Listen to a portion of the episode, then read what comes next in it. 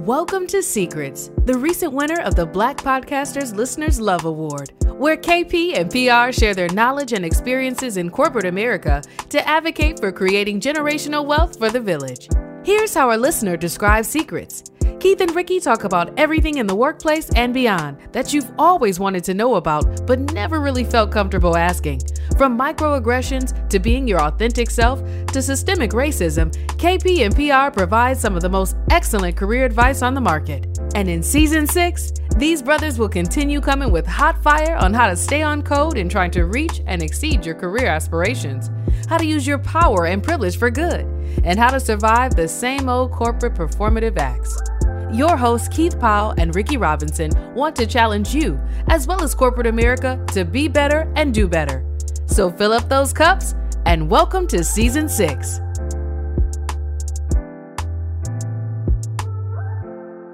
Hey, everybody, welcome to C-CRETS. We got another outstanding episode today for the village. So, KP, what is happening in your world? What's going on, brother? Hey, I'm doing all right today, PR. And, you know, as we've gone deeper and deeper into this season and talking about being on code, you know, one of the things that's really bothering me right now is all these forces that are going on around the country trying to cancel LGBTQ plus culture. It is just driving and just the history and just trying to like erase it like it's never happened. And trans people in particular are really going through it. They've become like the next boogeyman in this whole conversation, right? And it's creating all this unnecessary fear and chaos and around the country. It's just got me boiling. It's crazy. It's almost like there is a you know, out there, and we're just checking off the secret list. Okay, we're gonna start fucking with these people. You know what I'm saying? That's, that's really what's happening here. And like you're just spitting like so much truth, you know, over there, KP, when you speak about this. It's like everybody is on the chopping block. If you don't like check certain boxes, you know, i.e. what white, Christian, cisgender, heterosexual, native born, like whatever makes the majority feel uncomfortable, you're on the list. You're on the list. you You're know what I'm saying? list. Like, Yes. and, this, and this is kind of a like deficit thinking that um has to stop. Like if we want to progress as a country, we Yeah. talk about it, but we don't necessarily be about it. We've had many LGBTQ plus guests on our show in the past and who are actually like moving the needle, Yes. you know, here, right? Yes. And we're excited to welcome a new voice to the conversation today, KP. Why don't you introduce our guest, Jim Fielding, to the C-CRETS Village today? Absolutely. It's, this is my pleasure. And it's, it's, I've been waiting for this one for a little time because Jim and I have a little history together. So we actually worked on the GLSEN board together and uh, we're proud graduates of Indiana University. the Indiana connection That's again. right. Okay. Teachers in the We can't, we can't get out that. We can't get out the state of Indiana. That's right. Go Hoosiers. But Jim currently serves as a partner at Archer Gray, an independent media company, and he's president of its Co-Lab division. And he's led consumer product groups at some of the world's largest media companies, including Disney, DreamWorks, 20th Century Fox. And he's along the way built diverse cultures and visionary teams that have excelled in all of these competitive global markets. He has served as president of Disney Stores worldwide for four years and also served as CEO of Claire Stores, a leading jewelry and accessory retailer. I've seen those bad boys in malls all across the country, everywhere I've been, right? So, so this is a real deal. Jim is also an active community leader and philanthropist. He serves on the board of directors of the Indiana University Foundation and was a founding member of the Dean's Council for the Hamilton Lugar Global and International School at IU. Jim is a founder of the Queer Philanthropy Circle, the nation's premier fundraising and advocacy group for the queer community. And he also participates in the Women's Philanthropic Leadership Circle and the Black Philanthropy Circle. And Jim has also served as a board member of GLSEN, Make a Wish Foundation, and the American Red Cross, and has been an executive in residence for, for IU Ventures and Indiana University's Office of Diversity, Equity, and Inclusion.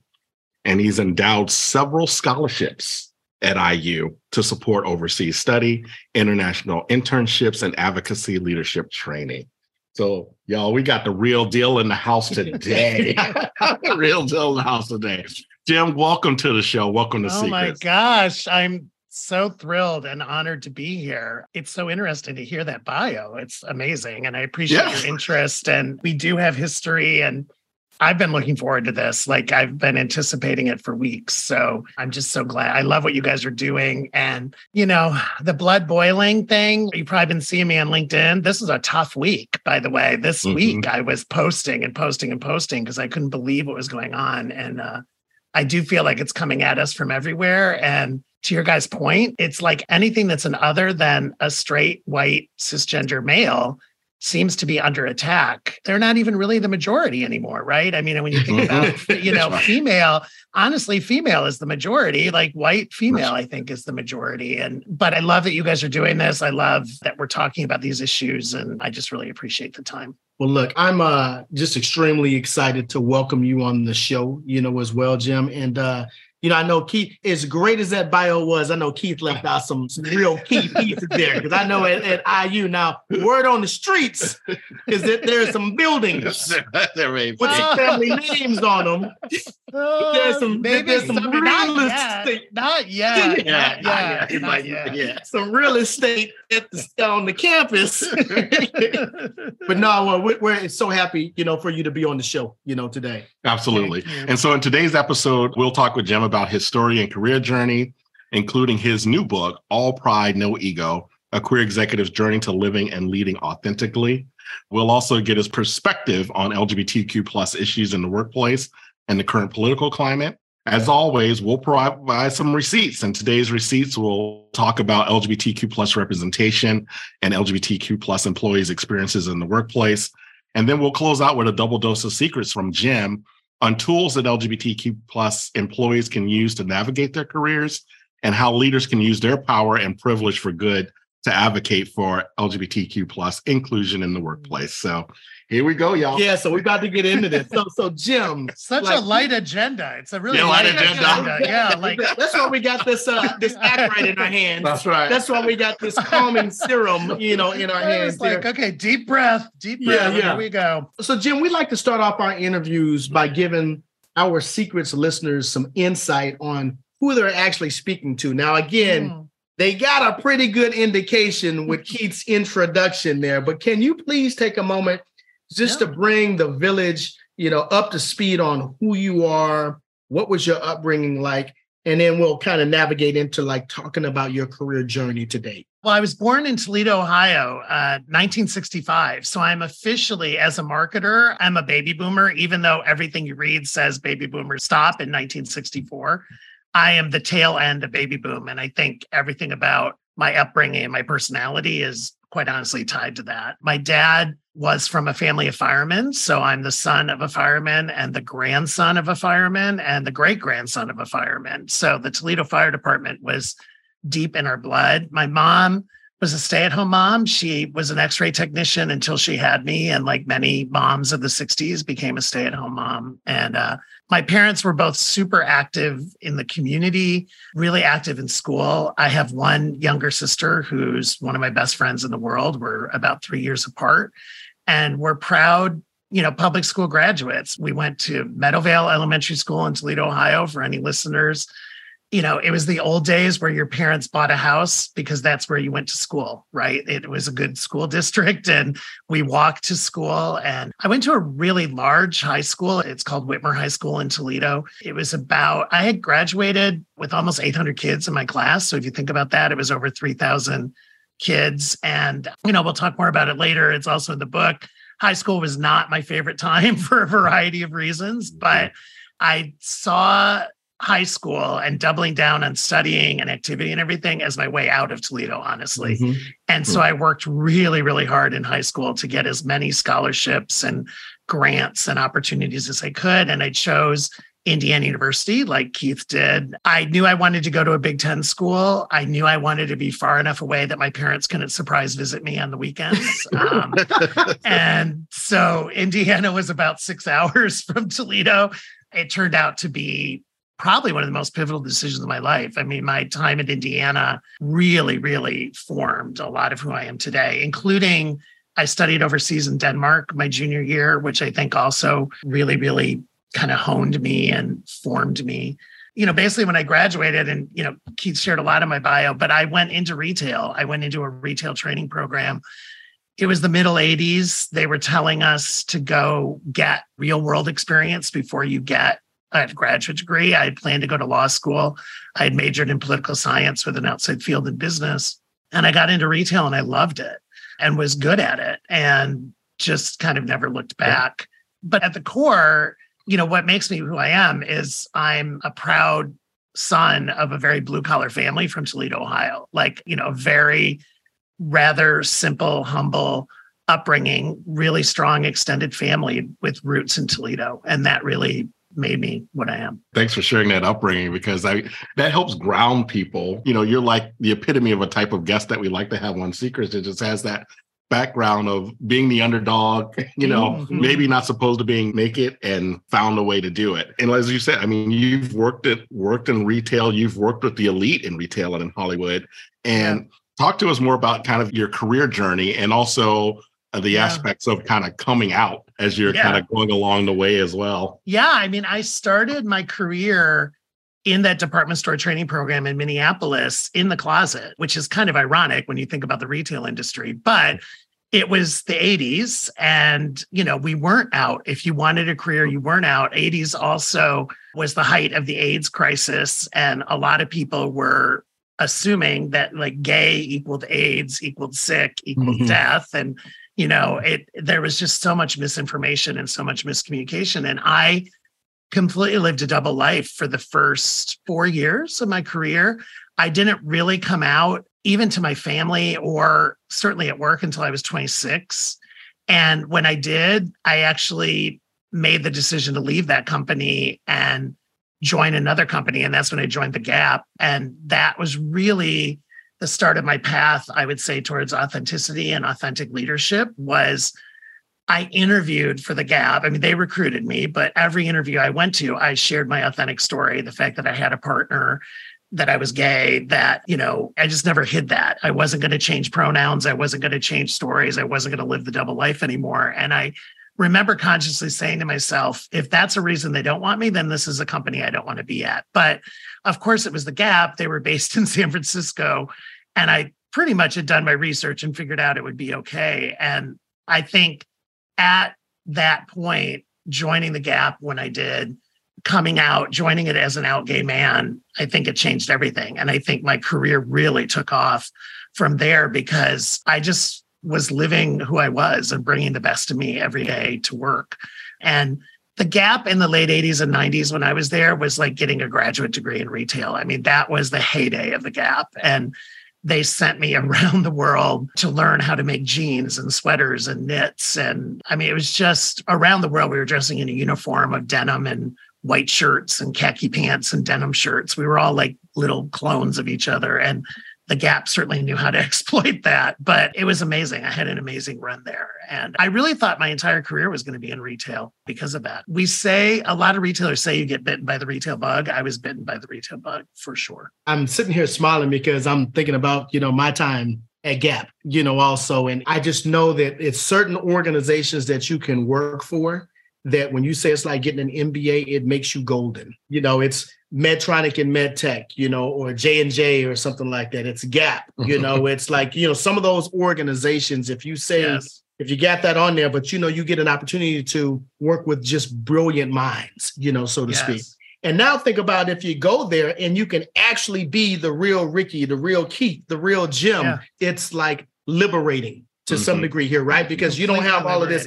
Ex- not that there's always going to be some extra shit you got to deal with, mm-hmm. but you don't have to work worry about that part of That's it. Right. Like you can come in and they're accepting you mm-hmm. as you are. I think the struggle becomes when you go somewhere and they don't really mm-hmm. appreciate what the value of the diversity that you bring to the table, and they're asking you to be something that you're not, or making you feel uncomfortable being mm-hmm. who you really are. There, mm-hmm. therein lies the psychological safety, yep. you know, issues, you yes. know, whatnot. I think to your point, Ricky. I mean, I often tell people that that time at the Gap like I would take my work home at night and study because there were so many brilliant minds around me. I wanted to keep up with everybody. Mm-hmm. It stretched me in such a good way. And I mean, I am a lifelong learner and constantly curious, but I just loved being around. And I think all the companies I ended up working with, there was always, I loved being not the smartest person in the room. I loved being constantly challenged.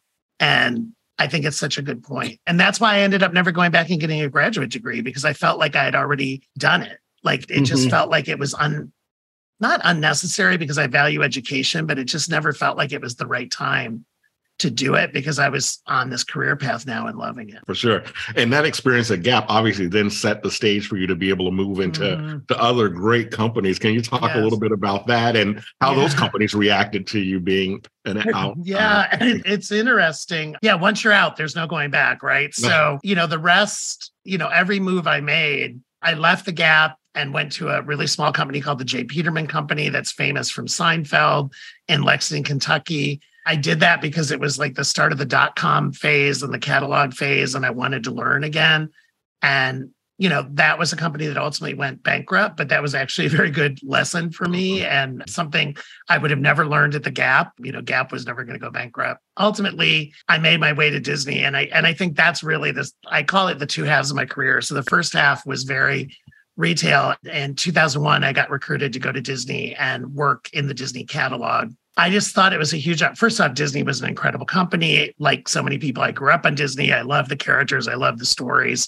I loved the magic of it all. But I also love the opportunity because I didn't even know there was a Disney catalog. And I was in the catalog business and I thought, wait a minute, I'm in the catalog business. And I literally would get hundreds of catalogs in my mailbox and I never got a Disney one. And I thought, well, that smells like opportunity. And I just joined Disney at a really interesting time, 2001. The first half of my career was the Michael Eisner era. The second half of my career, I was there for 12 years, was the Bob Iger era, almost exactly half and half.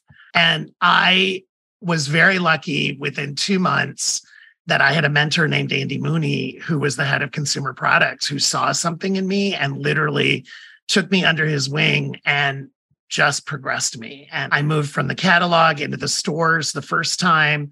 Then I moved into the consumer products licensing and merchandising group, doing retail sales and marketing around the world. And then ultimately in 2008, he promoted me to president of Disney Store, which to this day, looking back those four years, no offense against anybody that I've worked with since, it was my absolute favorite job I ever had. Mm-hmm. Traveling around the world, opening, remodeling, bringing Disney magic to the world and seeing all those families that we touched. It was an unbelievable experience. It also was my hardest decision because I had a leadership change. My boss changed, and the last year of my tenure was the worst year in my career. And because of that leadership change, I ended up leaving Disney. So I left my favorite job ever because I was not being managed correctly and I was not being listened to and I wasn't being respected. And to make that decision, you know, where you're literally the dichotomy of being in your favorite job and then realizing that it was killing you, that it was literally draining me. And I became like the classic disgruntled employee. I became open to recruiters. I became open to outside opportunities. And that's when I got recruited to be CEO of Claire's. And I decided, you know, unfortunately, as sad as it was, that it was time to leave Disney and kind of go back to my retail roots and do Claire's. And so that's when I moved to Chicago and became CEO of Claire's worldwide jewelry, accessories, and ear piercing headquarters. And did that for almost three years. And then got called again to come back to Hollywood and really work at a startup. I mean, AwesomenessTV, DreamWorks, Jeffrey Katzenberg and Michael Francis called me and said, We bought this company named AwesomenessTV. It's like a multi channel network. You guys will remember those, that, you know, it was like, and I was being disrupted by that and said, Okay, well, if I'm going to learn about this, I'm going to come back and do it because if I'm going to be disrupted, I might as well be the disruptor and not the disrupted. And mm-hmm. so it, it got me back into Hollywood, Disney, or I mean, got me back into DreamWorks. You know, so then I did the trifecta. I did Disney, DreamWorks, and then ended up at 20th Century Fox. But my last five years in big media was times of uh, consolidation and mergers and acquisitions. I went through two huge mergers and acquisitions where DreamWorks got sold to NBC Universal Comcast and then ultimately when Fox got sold back to Disney, I mean, talk about a full circle moment. And at that point was when I was like, okay, I'm kind of done in big media. I've I've done my mm-hmm. run. I Fox and Disney treated us very well. I got a nice severance package. And for the first time in my life, I was laid off. I'd never been laid off. But I was actually looking forward to being laid off and getting the severance package and then being able to pivot again. Man, I mean, just Whoa. this is like an incredible like story. And I know and- I went and- fast, but it's No, no, no, no. What I'm alluding to is Jim Fielding's humbleness, Yes, where he really yes. doesn't want to tell you.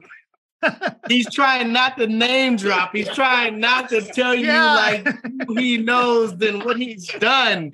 But Jim, I have this cup in my hand and I'm going to get it out of you. I promise Yes. you. I'm gonna make Jim I have worked. All right, I know. Now I'm blushing.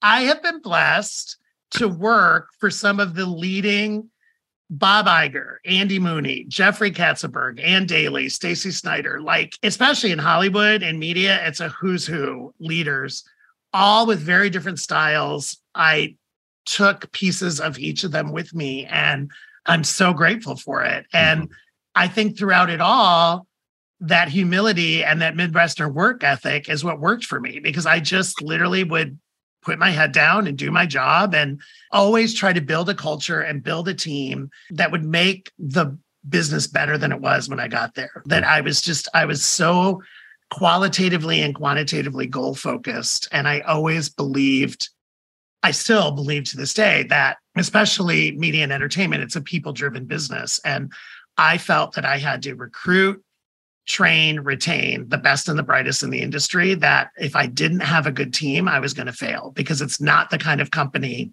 or industry where it's you're an individual contributor. It's just not. And people saw that in me and recognized it and rewarded me. And then I rewarded them with hard work and innovation and and curiosity and and you results. know, I and, And results. results. Like I, yeah, I gave, I gave, results. I gave back. You know, I just felt like I owed them the best of mm-hmm. me, and because they were enabling it, then I thrived. I absolutely thrived. But when it wasn't enabled, like when I talked earlier about Disney, it was also a really cold and sad time. When I felt, you mentioned it earlier, Ricky. You know, one of the learnings in the book, I know you guys have seen, is don't let anyone dim your light. And that Disney story is a dim your light story because they were basically asking me. I had been doing something for three, three and a half years, and we were on a success track. And the new boss came in and was like, No, that's not my definition of success. And you need to start dismantling and changing everything you've done. And I couldn't do it. Like, I just couldn't, like, I physically and emotionally couldn't do it. Yeah. Oh my I- God. Look, I'm, I'm, I'm having PTSD here because Yeah. because uh, I'm I just had a conversation with a really close friend uh, not too long ago, and you know she's since left her last company and she's somewhere else mm-hmm. now. But she had a manager doing all of this great work. The new manager comes in and says, "Look, I don't want you to outshine, you know, everyone, right? I want mm-hmm. you to kind of like stay in your place a little bit." That is like deafening, right? I mean, It is. That's dimming your light. for. Yeah. Yeah. And the manager saying, turn your light down. Like Yeah. turn your talent down. Where I had been managed for 11 years. Think about I had one boss. I only had two bosses in 12 years at Disney. I had one boss for 11 years and one boss for a year. My boss for 11 years, Andy Mooney, would like turn my light up. Like he would be Mhm. like plugging in more. Like he'd be like, okay, give me more, give me more, like a Bunsen burner, right? Go, go, go. What do you need? How can I enable you? He would give me feedback. He would give me resources, right? Then I get the new boss who's like, "Mm, mm, mm, mm, mm," you know, turn, it down, turn it. Yeah, no, no, yeah. no. I don't like that version of Jim. Yeah, no, Like, I I, don't you. like that. It's like mind blowing. I always say it's like a Harvard Business School study. I'm like of a disenfranchised, disgruntled employee. No, no, I got it. I mean, it's nothing worse than the bad boss, right? Like it's nothing Yeah, worse than that. But, you, know, learn from them. You learn from them. But you know, you yeah. absolutely do. You have whether what to do or what not to do, but you definitely learn, right? but you know, uh, Jim, what I wanted, and like this story is just fascinating, you know, Yeah, here. yeah. But you made mention, you know, of your book, right? So this is your first book, you know, coming out soon Yes. called All Pride, No Ego. A queer's executive journey to living and leading authentically. Again, we know that you had some great opportunities in your career, as mentioned, and some probably that you don't mention here. But when you talk about in greater detail about your journey as an out executive and some of the lessons you learned along the way, I mean, number Yeah. one, just congratulations because I mean, people work. An entire career sometimes and don't get a chance to be authentic, uh-huh. right? Yeah, You know, so yeah. congratulations on you being able to. But can you, listeners, just a sneak peek of maybe one or two lessons you learned along the way of your career journey? I know you talked about, we mentioned not dimming your light, but I know you're going to mention some of these things in your book. Can you just give us one or two yeah. snippets, you know, here? No, for sure. Little hints.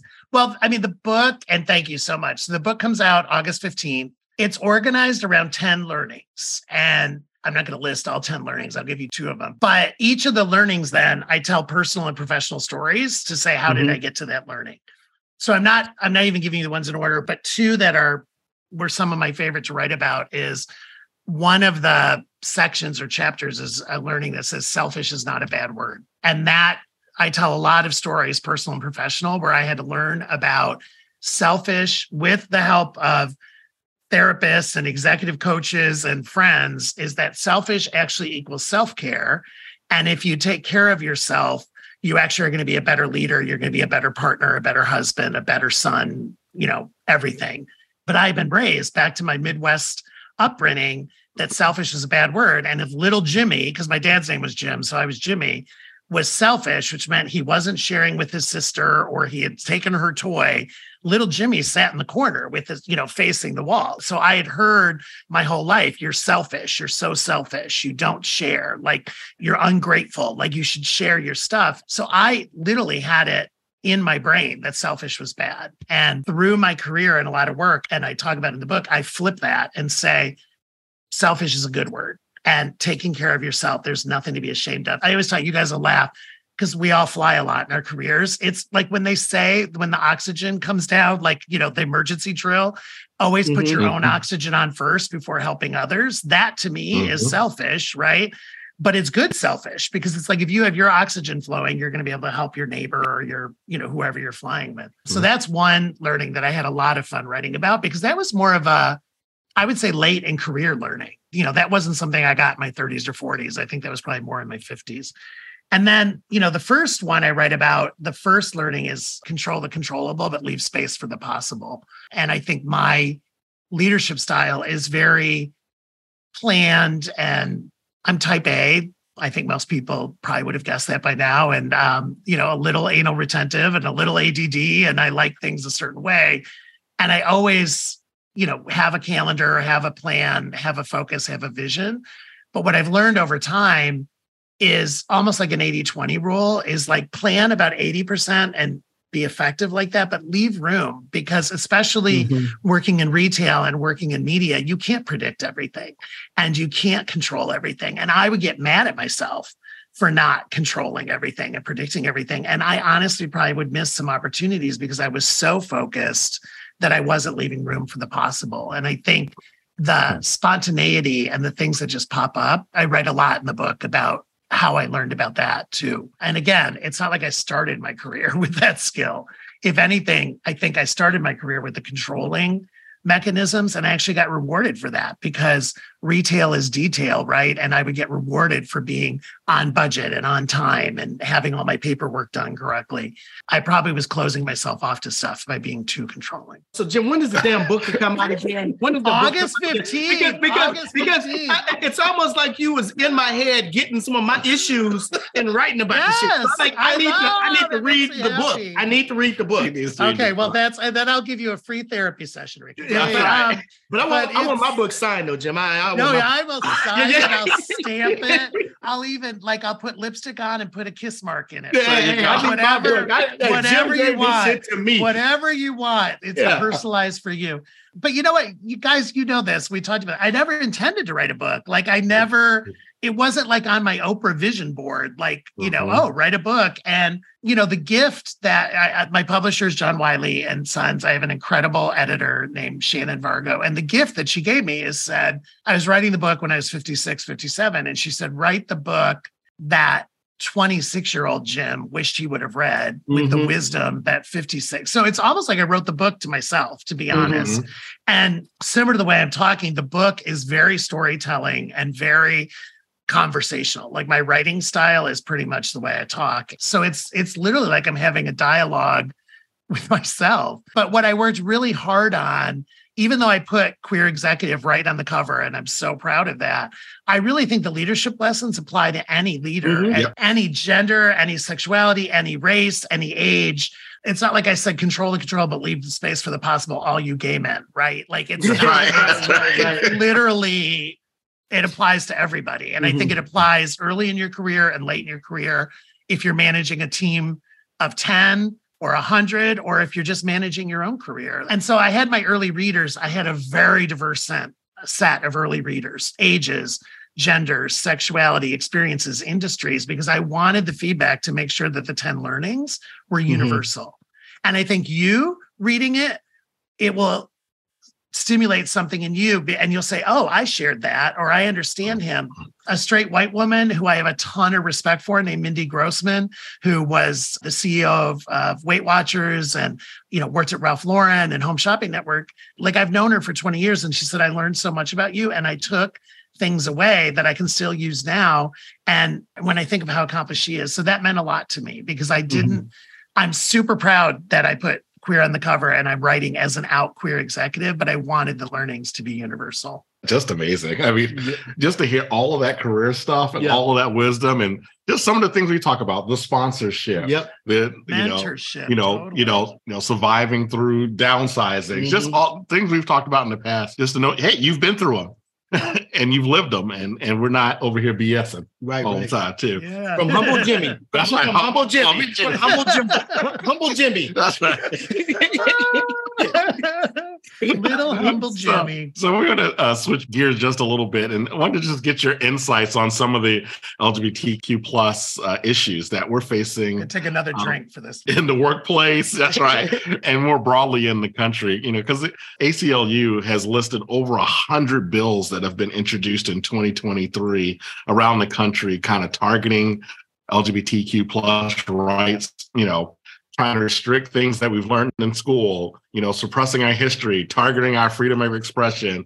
You know, all the safety and healthcare issues around transgender people you know, it just feels like we're just moving backwards. It's like we're almost back in the 80s again, right?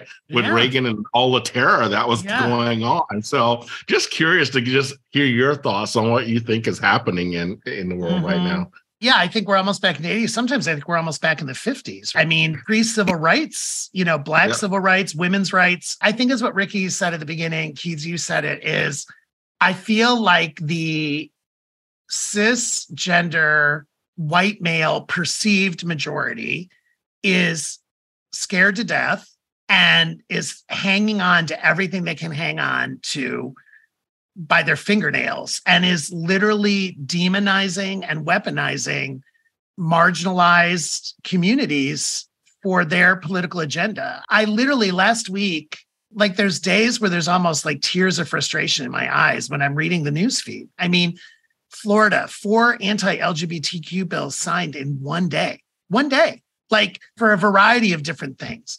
Texas, Idaho, even my home state of Georgia.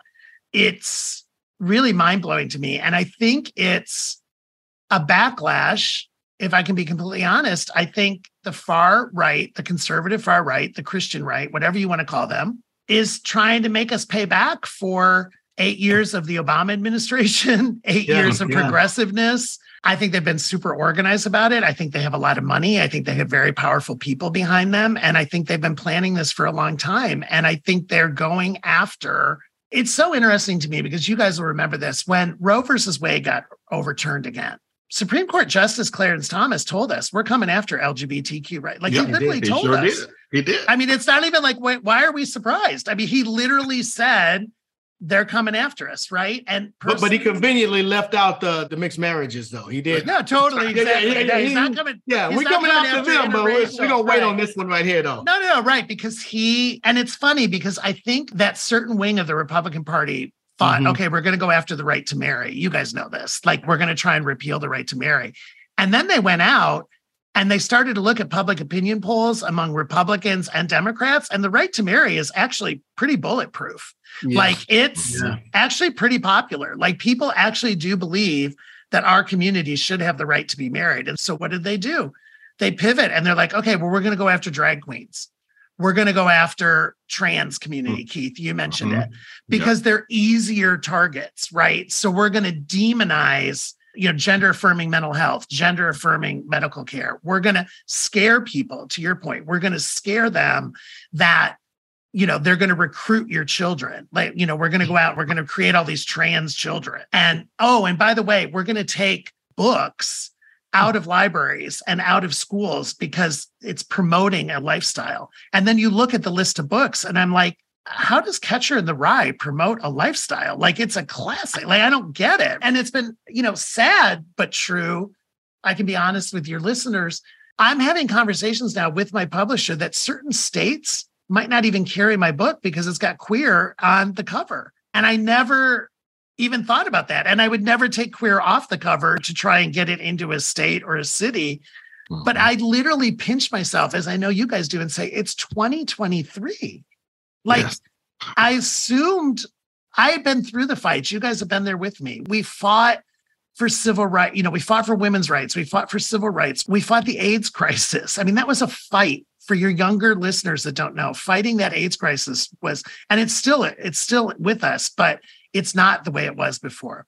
We mm-hmm. fought for the right to marry.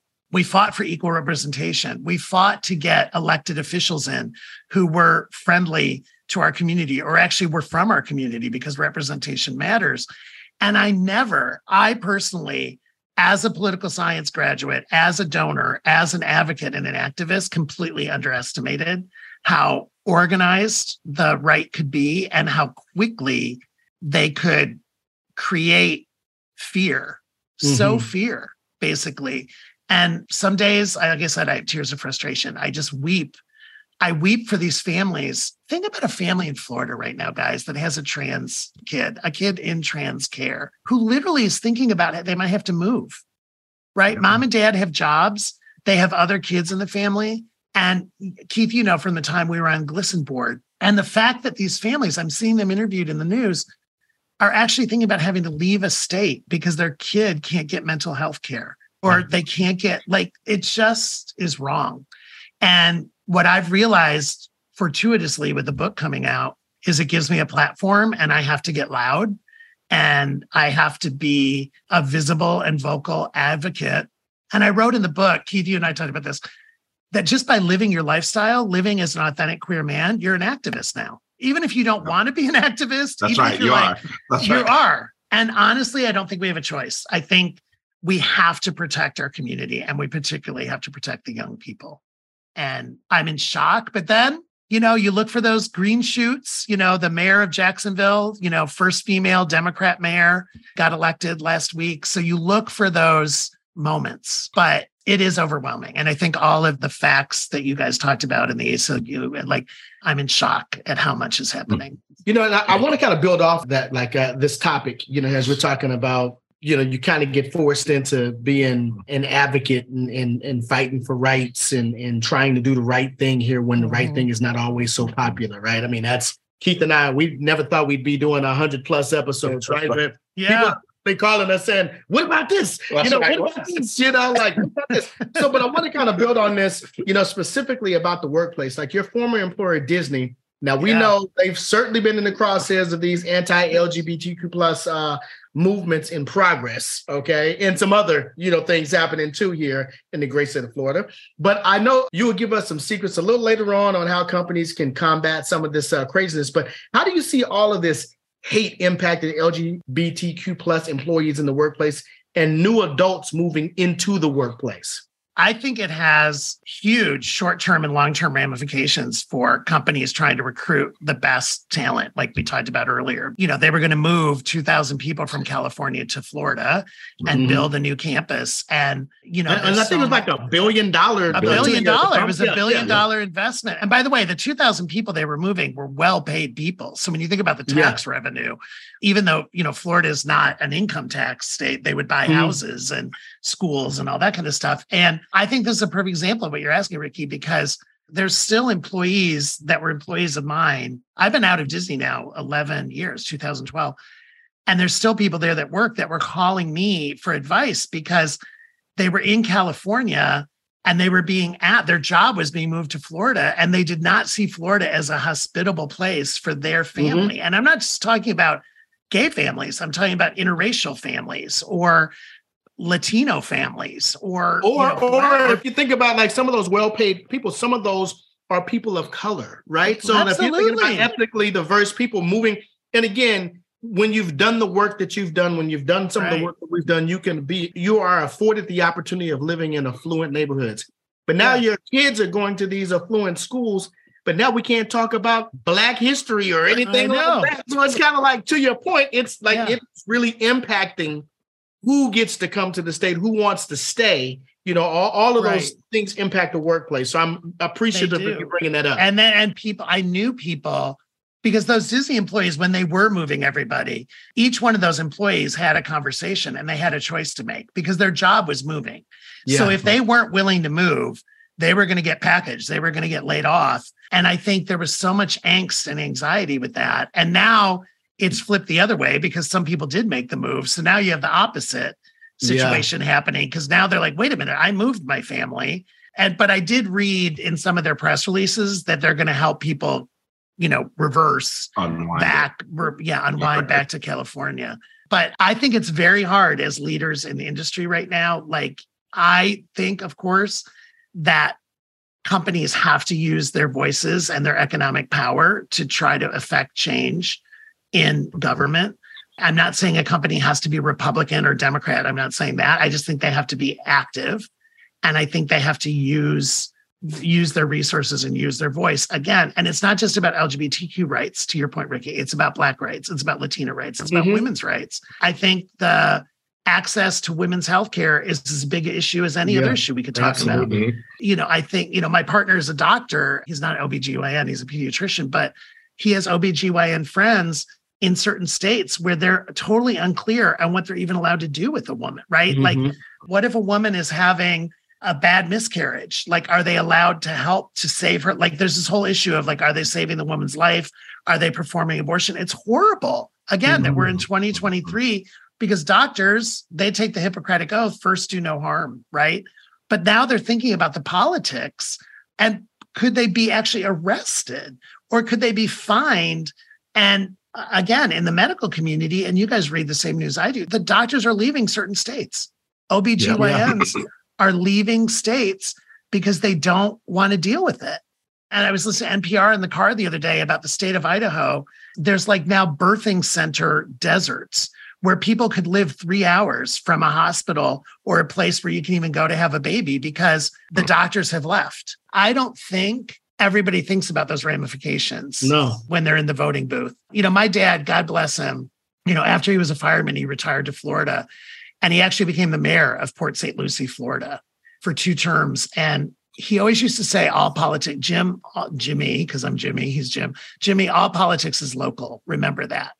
And I think one of the things, you know, we get so wrapped up in the presidential election and, you know, Biden and is Mhm. Trump running again and stuff.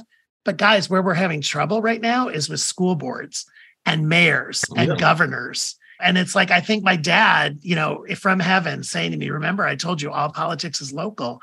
And a lot of these cases, your governor and your state legislature is more important than the president, uh, President Yep. Biden. No offense Yep. against President Biden, because it's these governors and these local legislatures and state legislatures that are enacting these horrible, horrible pieces of Yeah. legislation. Absolutely. Yeah, no doubt, no doubt. We've always told people to keep their eye on the ball. Yeah, I mean, exactly. Totally. Squirrel. I, un- Don't I get- who is your attorney general? Yep. Like voting for Mhm. your attorney general is a really big deal. And I don't think we talk enough about that. And No. by the way, I'm sure you're going to ask me a question, but it's going to sound funny when I say it. But I literally, as a queer community, I don't understand why we're not doing hashtag boycott Florida, Yep. hashtag Yeah, yeah. boycott Texas. Yep. Because by the way, I was there. Keith, I know you were there. You guys remember when we boycotted Coors beer?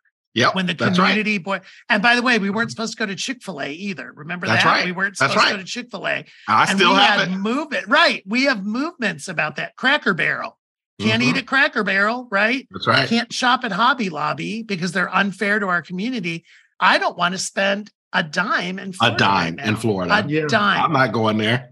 and South Beach, Key West, what if we stopped going?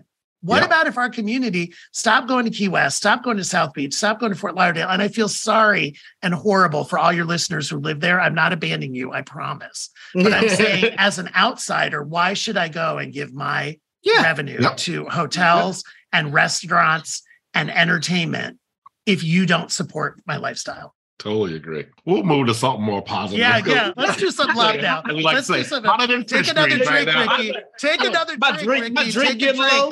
Take a I'm, drink. I'm about to replenish this drink while I keep asking Take a questions. shot. Take a shot. Okay, yeah. ask me something happy. Ask me Yeah, something yeah. Well, happy. that's all happy. So we know one of your life statements is mm. may we leave our corner of the world a little better than we found it, right? And it, obviously you've been following this mantra for years and in many, many ways. You know, Yeah. we've worked together on the GLSEN board. You've worked for a lot of things. We talked about some of your philanthropic things that you do for Indiana. And we've shared with our listeners part of being on code, as we call it, as a leader is giving back.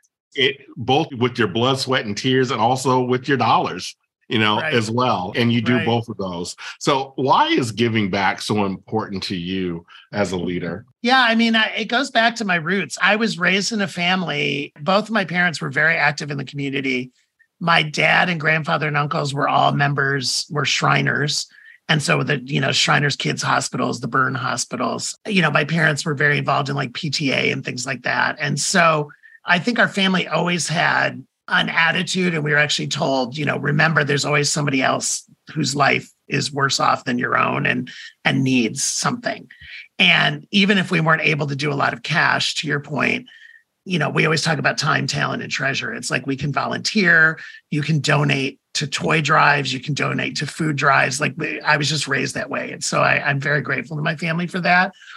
And then I think as I got older, and I was working for companies like The Gap and Disney and DreamWorks that are also very philanthropic as a company. And I was actually encouraged you know, I was on the Make a Wish board really as Disney's representative on the Make a Wish board. They actually encouraged me and gave me the time to be on Make a Wish. The GLSEN board we were on together, that was my personal passion. I have a huge passion for Make a Wish as, as well, but it was actually almost part of my job requirements to be, to give back in spend time in the community. And I was honored in 2011 that I was named Disney Volunteer of the Year for my activities with Make a Wish and other things that I did in the community. And, you know, to me, I have this amazing group of straight friends that I talk about in the book that I've been friends with for over 40 years from college. And they're always like, oh my gosh, like, you, you know, you do so much and everything else. And one thing I remind them of, I don't have any kids to put through college, right? So I didn't have, so I almost like view what I do with the scholarships and things like that as like what it would be if I had put a kid through or two kids through a four year school. And I was the benefit of scholarships and grants, beneficiary of scholarships and grants. I could not have gone to Indiana University as an out of state tuition student without the benefit of the work study program, grants, and scholarships. And I still graduated with debt. And so my driver right now is I like to do programs and scholarships that help people graduate either without debt or with less debt because i actually think this burden of student debt is a problem for us because i believe completely in the value of a college education but it bothers me when people graduate with too much debt and feel the burden of that debt so i feel like it's our job to give back and to really i don't even look at it as give back as much as pay it forward and Mhm. I'm constantly inspired by the kids that win are granted one of my scholarships, you know, and I get emails or letter, not really letters anymore because they don't write letters, but email letters. And, you know, I get updates on who I don't pick the scholarship winners. I didn't want to. I endow the scholarship, but I don't look at the applications and all that. I feel like the professionals need to do that. But when I get the thank you notes and, you know, read about a young woman who studied overseas in Morocco and worked on women's health in Morocco. Like it literally, I get teary half the time when I read these. Or young queer student who went to a queer leadership seminar for a week in San Francisco to learn how to be a stronger advocate for our community. I think that's what it's all about. That's why Ricky, I don't know if you'll ever see my name on a building because Yeah, yeah. I actually, I actually want the money to go to the students. Right. Yeah, I'd yeah. rather now if they want to. No, I'm just saying. Like, Yeah, yeah, yeah. We, if a we student it. wants to we name a understand. building, like, but um, I try by giving, I try to be focused on improving the student experience and reducing student debt, and also the overseas study thing. It was a huge Yeah. part of my success. I think we need to be global citizens. So if I can make it easier for someone to study overseas, hallelujah. Yeah, no, like this global citizenship, this um servant leader, you know, mentality. All of these things are like what makes you uniquely, you know, you. And mm-hmm. we call guests like you like purple unicorns because like again, it's rare. We're out there, you know, doing some yeah. great in terms of executives who are really giving back. And to your point, we usually are pretty comfortable being behind the scenes, you know, a little mm-hmm. bit there, right? But just like you have in your book, you know, which I'll be getting uh, very soon, but which we have in, uh, in the book, you know, you talk about being selfish, and this is we have to be maniacal. We have to be like really intentional about giving back the way that you do. So I have one mm-hmm. final question. So look, Keith sure. and I you know, we've been look look stalking you on LinkedIn. Okay, like I'm gonna be uh, sending you like reminders now about that book. You know what I'm saying? When my book come in, when my book come, I'm be like, uh, hey Jimmy, what we doing?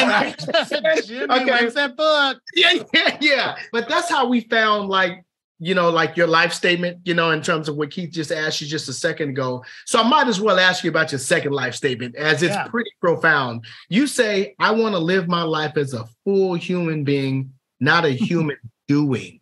What exactly do you mean by this statement? Like this is like actually pretty cool, you know, to me because yeah, it's like I'm gonna, I'm gonna put it being, on a t-shirt. You're being intentional about saying it. Yeah, yeah, yeah put it should. on a t-shirt. It's literally a Jimism. Like it's not a mm-hmm. quote I can attribute to anybody. I'm sure some, one of your listeners is going to tell me, "Oh, I know who said that." I so I'm not. If I'm taking it from somebody, I'm sorry. I'm not giving them credit. But what it says to me and why I did it is there was a point in my life where I woke up and I felt like I was kind of on a treadmill or mm-hmm. like a rat in a maze where I was just on repeat and I was just doing it over and over and over again. And I was good at it, but it wasn't fulfilling. And I felt like I was almost proverbially like punching a clock, like almost mailing mm-hmm. it in and I was just replicating a formula over and over again. And I had lost passion and I had lost the reason why I was doing what I was doing. And I was honestly, for your listeners and for you two as my friends, I was chasing the paycheck, right? I was mm-hmm, chasing mm-hmm. a lifestyle. Mm-hmm. I was sustaining a lifestyle, right? I was like the married gay man with the house in Palm Springs and the house in Laguna Beach. And, you know, there was a certain amount of income that you needed to support that. And I just kind of woke up and I was like, life is too short. Like I'm not living, I'm not present. Right. And that's to me, that's what I mean about being human being. Like I need to stop and smell the roses. I need to present. And honestly, the gift, and it's hard to call a gift. I lost my dad 10 years ago now, and he was only 72. And it was pancreatic cancer. And so, mm-hmm. any of your listeners know pancreatic cancer, they call it the silent death, right? The silent killer, because he was diagnosed at stage four and mm. basically inoperable and so we were given a terminal diagnosis. I mean, he was given a terminal, like three to six months to live. And that put everything into perspective for me yeah, because, yeah. by the way, he died. I was six months into my first time being a CEO. It was when I was CEO of Claire's. So here I am, the CEO of a global retailer at Christmas. My dad passed away at Thanksgiving. And that moment of life is short and mm-hmm. life is unpredictable. And if I'm not living and being present every moment right now, like if I'm not completely focused on what we're doing right now and enjoying every moment of it, which I am, and I'm not turning off my brain and thinking about what I have to do when we're done with this or you know what I'm going to make my niece for dinner who's living with me this summer like I need to be present and I need to be focused and I need to be and that to me is what that statement is and. I need to drink in every moment because you never know what tomorrow is going to bring.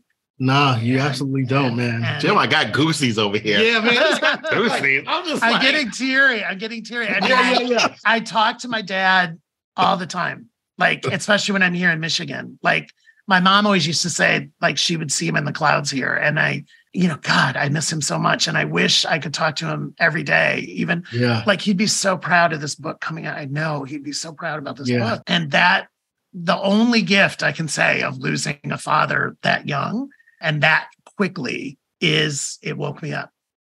Mm. Yeah, it's crazy. I mean, look, I just lost my father like a year and a half or so ago. And it's like, mm. you know, just going through stuff, you're like, damn, I wish I could talk to him right now. Like, why am I, you know, but to your point, it's like that village, you know, around you is mm. extremely important. But, you know, if you're living your life doing everything that you can do to make this a better place, like you're making somebody proud, you know. So I think that's Yeah. important. Honor thy parents. I mean, my first scholarship I endowed is in his name. So Jim, look, this is the part of our show where Yes. I know people think we've been spending the last, you know, hour or so shooting the shit, bragging, talking about certain things. But there is a very specific reason why we're talking about these things. They're, like we are not crazy. And this is the part where we start kind of speaking about the receipts that prove or validate why we even have an episode about this today. So today's C-CRETS Family, we're going to provide, you know, some receipts on LGBTQ plus representation and experiences in the workplace. So Keith, why don't you hit us with receipt number one? Sure thing. And again, I mean, some of this goes back to our conversation of why Jim is a purple unicorn. Mhm. I was a purple unicorn, all the kinds of things, right? Because according to a McKinsey study in 2020, you know, estimates have found that 5.1% of US women identify as LGBTQ plus, as do 3.9% of US men. And their representation in corporate America, however, is much lower than these levels.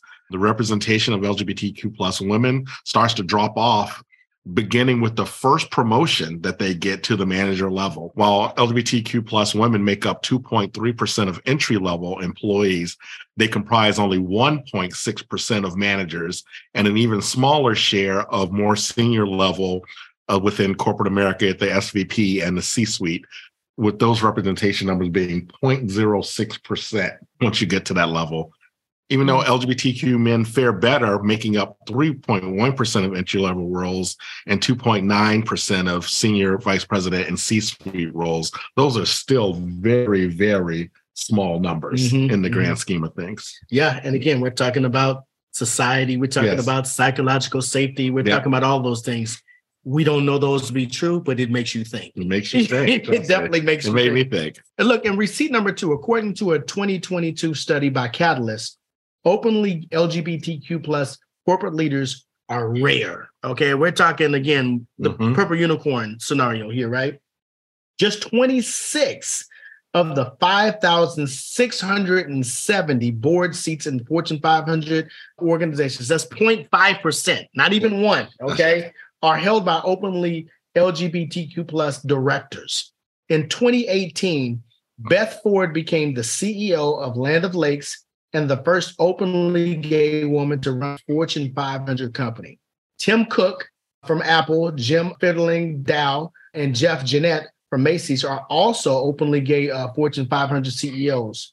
Sue Nabi from Coty, who identifies as a transgender woman, leads a Fortune 1000 company, previously a Fortune 500 company in 2021. But when you can actually list, write the names out. Yeah, The- it's the- the- one the- hand. On one but I read- hand. I read the few in less than like what 10 seconds, That's right. 15 seconds. Like again, Yes. like it's an issue. It's an issue. It's an issue. It's a Mhm. big issue.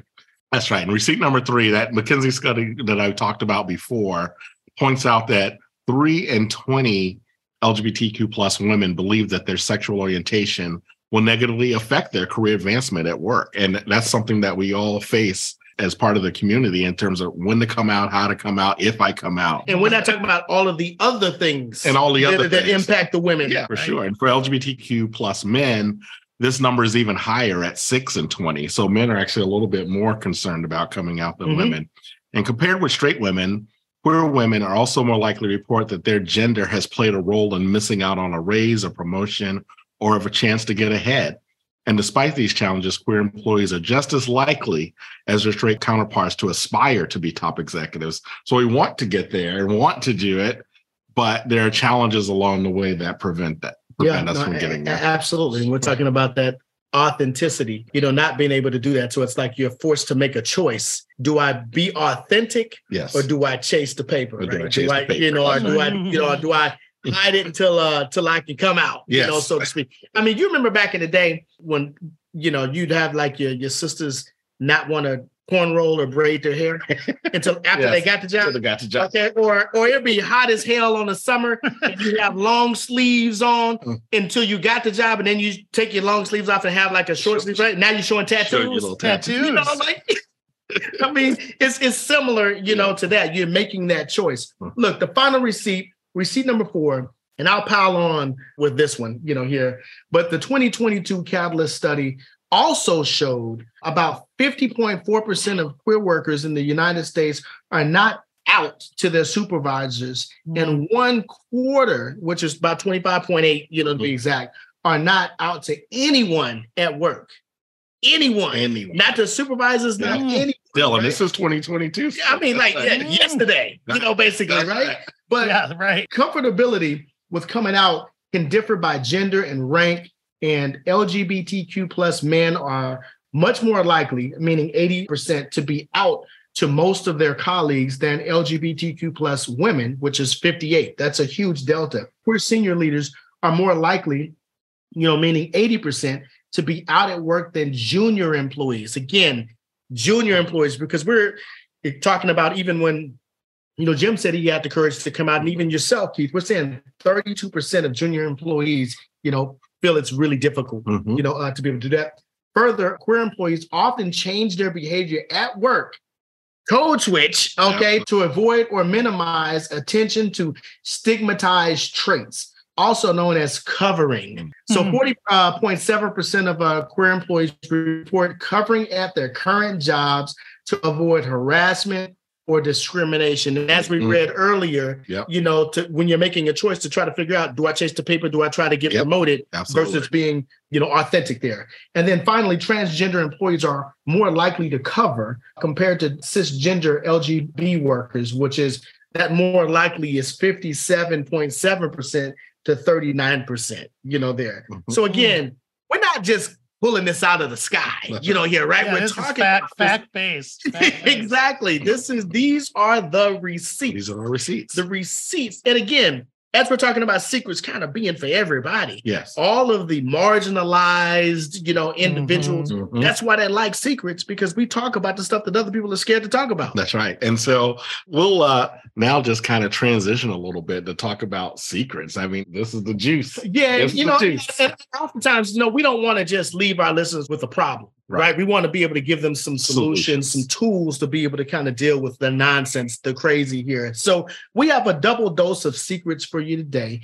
Jim uh, will provide three secrets on tools LGBTQ plus employees can use to navigate their careers and how leaders can use their power and privilege for good to advocate for queer um, inclusion in the workplace. So, Hmm. Jim, what are three recommendations or secrets you know that you have on tools LGBTQ plus employees can use to better align and, be able to advance their careers?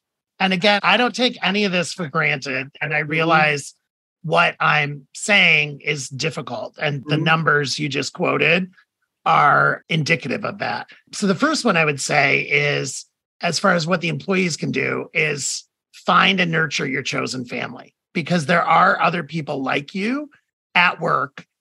And I think it's taking a leap of faith, but you know, it's like building that chosen family one person at a time at work so that you have a confidant, a peer, a trusted source that you can just be you with.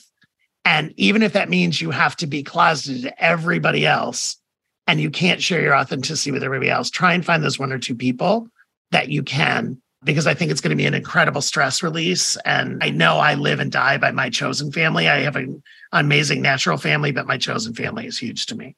The second one, and it's particular for people like Keith and I that did come out, is be a mentor and then find a mentor. Like, and that's different than chosen family. Chosen family is like the one that you can go have a drink with after work and talk about how hard the day was. But mentor, and I think Keith does it, I do it, Ricky, I know you do it. It's like, I think we have a responsibility when there is a younger marginalized person work at work that comes to you and says, I need help, we have to help them. And we have to protect them and train them and give them tips. And so I think, you know, my second advice is be a mentor if you're at that point in your career and company where you can. And then for the other half, find that mentor and be brave enough to ask someone to mentor you, like, because it's a two way relationship. My third secret is to get involved in your community outside of work or if there is an employee resource group and there are so in many companies there's a pride group or a black lives matter group or women's rights group keith you mentioned in my bio i'm in the black philanthropy circle i'm in the women's philanthropic leadership circle I am not a woman or a Black person. And yet I commune with those communities because I believe in their causes and I think our causes are intersectional. And I think, again, and if those resources don't exist in your company, find them in your community. Because if you have to be closeted at work, then I personally want you to be able to be yourself outside of work. Mm-hmm. Because if you have to be closeted both places, I worry about you mentally and physically. So I would say those are my three for the employees. Those those are incredible. It's almost like we paid you to say. Wait, I'm not getting paid for this. Wait a minute. I, I need to hang up now. Wait a minute. yeah, yeah, exactly. It's almost like we paid you for that. On the flip side, because we know that change yes. is hard, and we need leaders who are out there actually also doing the work and making things uh, inclusive. And so, what advice would you give to leaders around how to dismantle? some of these discriminatory practices and really advocate for queer inclusion in the workplace? I think the one thing for all leaders is to invest and to promote and ensure that people are actually getting trained mm-hmm. on the issues of diversity, equity, inclusion, and actually training on how to be an ally. The same way that we have mandatory, we, you know, we have mandatory training in California on sexual harassment. I know that's not a national thing. I actually think as a leader, you need to either and there's many resources out there many amazing training companies and things where there's actually training on hidden biases and inherent biases and all that like i invest in training your team and specifically invest in training the straight community on how to be an ally to our community because there's a way to be an ally and there's a way to be an advocate and a supporter so i would say that's the first secret the second one is a leader regardless of what your color, gender, age, race, any of that is, and create an environment where people can share stories. And I think you do that by sharing your own story. And I'm not saying you come in and tell, like people confuse this all the time. I'm not saying you come in and say, I had a horrible fight with my wife last night and I'm considering getting divorced. Like, I'm not saying that story. I'm saying, like, appropriate could be true, which could be true, could be which could be true, and that's yeah, yeah, yeah. authenticity that could be your authenticity, but I'm saying share stories about your own path on mm-hmm. diversity, equity, inclusion, your yep. own path. Yep. Because here's the God's honest truth. You guys know this. We all have differences. We have visible and invisible differences. Even the most six foot four straight white quarterback cisgender male who's, you know, working as, you know, a senior vice president in finance at your company, he has differences. And I think by being vulnerable enough and strong enough to share those differences, you create an incredible environment for your team. And then again, the third one is a little bit tied to what I talked about as the employees. As a leader, you should volunteer for your employee resource groups. You should mm-hmm. participate in your employee resource groups. You should participate in volunteer events in your community and be visible. And so, you know, attend pride marches, attend city council meeting, like just be visible. I think the management cliche is walk the walk and talk the talk, right? Like it's actually, you know, we talked about being present. It's actually as a leader, be present. And I think with that, it's not going to happen overnight. It's not a light switch, but I think that's how you start to build culture and how you start to change things. Mm-hmm.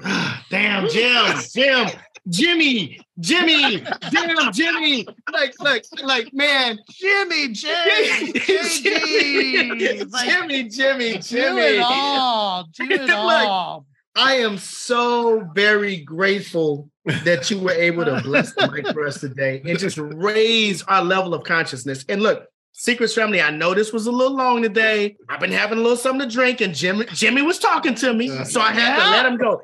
I mean, but the knowledge that you spit for us today was like it was. You can edit. You can edit. No, no, no, we will not because we could not. Like honestly, like so this is so rich. Like there's so much information. There's so many things that you've done to make corporate America, to make this world a better mm. place, and we would be disrespectful if we only let this be 20, 30 minutes of you sharing this story, you know, for us. We mm. are extremely appreciative that you've been able to be on the show today, but also that you're a part of the C-CRETS Village. Mm-hmm. Oh my gosh, I'm honored to be part of the village. Thank you guys for letting me ramble and uh, share my story. And as always, it's amazing spending time with you guys and anything I can do to help the community for sure. I just want to extend my thanks. I, again, I mean, I've been having goosies throughout this entire conversation. It's been, you know, and it's been just great, you know, reconnecting. And I'm just saying, y'all go out and get this book. Yes. Get the book. Get the book. You are gonna pre- need you it. can You're gonna need it. it now. You can pre-order right. it now, and Pre-order it. you guys will have all the details at your website. My Yep. website is up. www.allpridenoego.com is up. So you can find the book, I promise. Awesome. So again, yeah, go look in those show notes because it'll be there. Yeah, and, and look, Jim. Again, I know I mentioned it already, but you are officially in this C-CRETS Village. And look, we have some other Mm. things coming up, and we're going to absolutely get you engaged and involved, you know, in those because, Keep it, keep Again, it coming. hey, the, I got to keep my purple unicorn status. Now That's I right. Yeah, yeah. I don't want to lose. I don't want to lose Exactly. that color. I Look, feel like that's a badge of honor. I, I got to make sure that we keep filling Jim up with some drinks so he keeps dropping some Ah. shit for us. Okay, that's the main thing it. there, I right? was drinking water. Like Yeah, I- yeah, next yeah. time, next time I'm coming with vodka. But Yeah, this yeah, is we got to get him. Some, we got to get Jim some act right. You know, yeah. But, like, but again, as Keith said, everyone go get that book. And then to our listeners in our C-CRETS Village, you know, it just continues to grow because we have listeners like uh, you all, because we have guests like Jim. Look, we're trying to blow it up in 2023. So you can help by telling five friends, It's like friends helping friends, right? That's you right. know, they always knew somebody who made the money, Yes. you know, but they this right here is tell five friends. We we're gonna Yep. make sure that everyone that you talk to knows about secrets, right? Because at the end of the day, it's just that simple. Join our LinkedIn group, write a review on Apple or Spotify. Also, just get some of that gear. We're getting ready to update some of that stuff too. So please get some of that gear. That's right. And as you know, we're all focused on helping you get your coin also. And so we've helped over the last three years, some of our clients get over $8 million in total compensation increases just by working with us and getting some of our mentorship. And so we're trying to get this sucker to at least 50 Yeah. so we can retire. that's generational wealth. That's, right. Generational generational wealth. That's all we're trying to create for our community, right? So if you've been thinking about coaching, stop it. It's time to invest in yourself. Really give yourself that self care. Be selfish. And was talking about before. Take care of you. Put your mask on. Put your mask on. That's right. So if you're trying to negotiate salary or figure out how to leave the company or want some help on your resume or LinkedIn or whatever, just you can book an hour with us. We are happy to help. We are here for you. Trust me, you won't regret it. yeah, it's eight million dollars in total compensation increases who don't regret it. That's right. that's, that's what I would say. Look, and That's we want to again, again, we want to just thank you, Jim, for once again for being with us today. I mean, this was just an amazing conversation. One thing that KP and I love, you know, and have a lot of pride in is how to mix a little cocktail. And I know I had to step away for a second to mix mine in the middle. I was getting a little uptight. I was getting a little uptight for a second there, right? But I had to mix another cocktail. So we're gonna refill these cups and just get back at it. C-CRETS Village, we so appreciate you, Jim. We appreciate you, and thank you everyone for tuning in to C-CRETS. And remember, when we share, you transform. Peace, everybody. Thank you for listening, and we hope you enjoyed yet another episode of C-CRETS. If you are motivated and excited about being a part of the C-CRETS Village after listening to Keith and Ricky, please show these brothers some love by spreading the word to people that you know need this knowledge. Until next time, cheers.